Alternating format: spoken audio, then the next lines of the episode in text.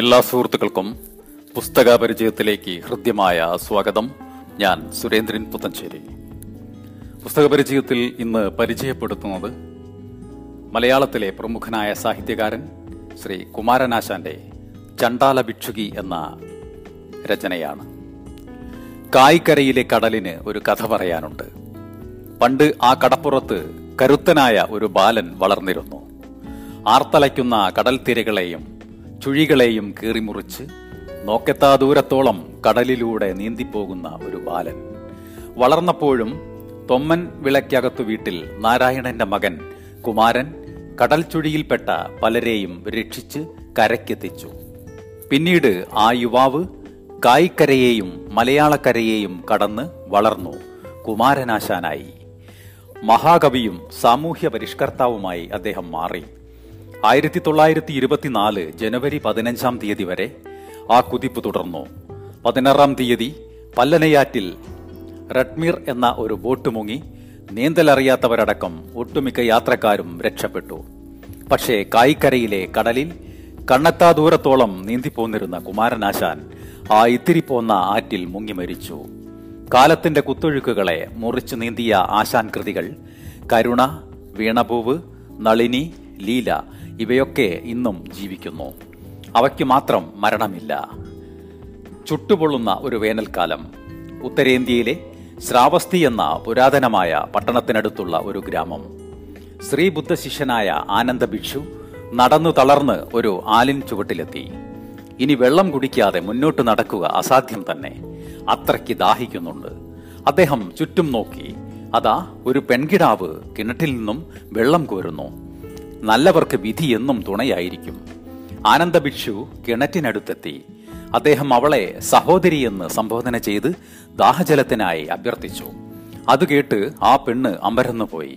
അയ്യയ്യോ, ദാഹം കൊണ്ടങ്ങ് ജാതിയും മറന്നോ? ഞാൻ നീചജാതിയിൽ ജാതിയിൽപ്പെട്ടവളാണ്, ചാമർ നായകന്റെ കിടാത്തി. അവൾ ഭിക്ഷുവിനെ ഓർമ്മിപ്പിച്ചു.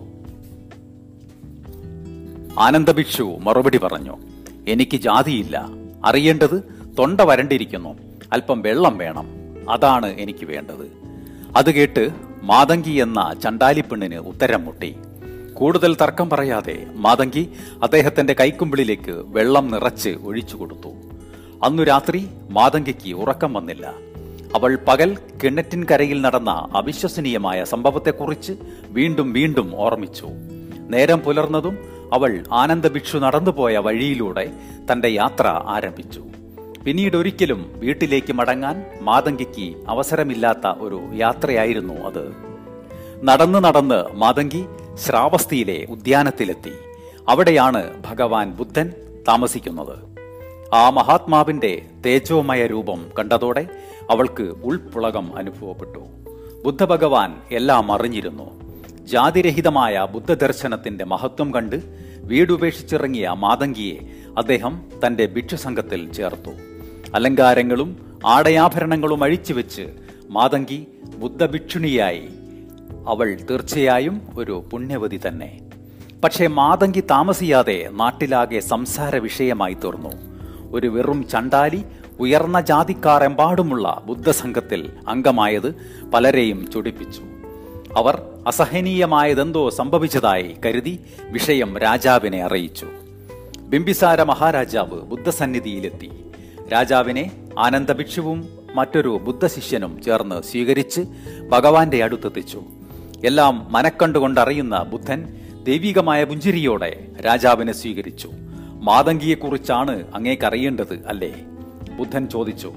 ജാതി എന്നത് വെറുമൊരു മിഥ്യ മാത്രമല്ലേ? രക്തത്തിലോ മജ്ജയിലോ മാംസത്തിലോ അതുണ്ടോ? ഓരോ ജീവജാലവും പ്രപഞ്ചസന്തതികളാണ്. എല്ലാ ജന്തുക്കളും തുല്യരാണ്.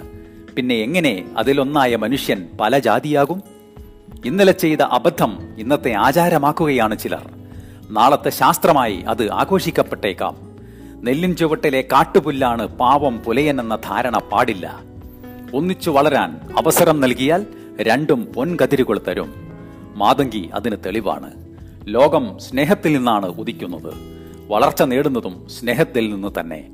സ്നേഹമാണ് ലോകത്തിലെ ഏറ്റവും വലിയ ശക്തി. ജീവിതം സ്നേഹമാണ്. സ്നേഹനാശം തന്നെയാണ് മരണം. നരകത്തിലും സ്നേഹത്തിന് സ്വർഗം തീർക്കാനാകും. ബുദ്ധഭിക്ഷുവിൻ്റെ ഈ വാക്കുകൾ കേട്ട് ബിംബിസാരൻ്റെ കണ്ണുകൾ നിറഞ്ഞു.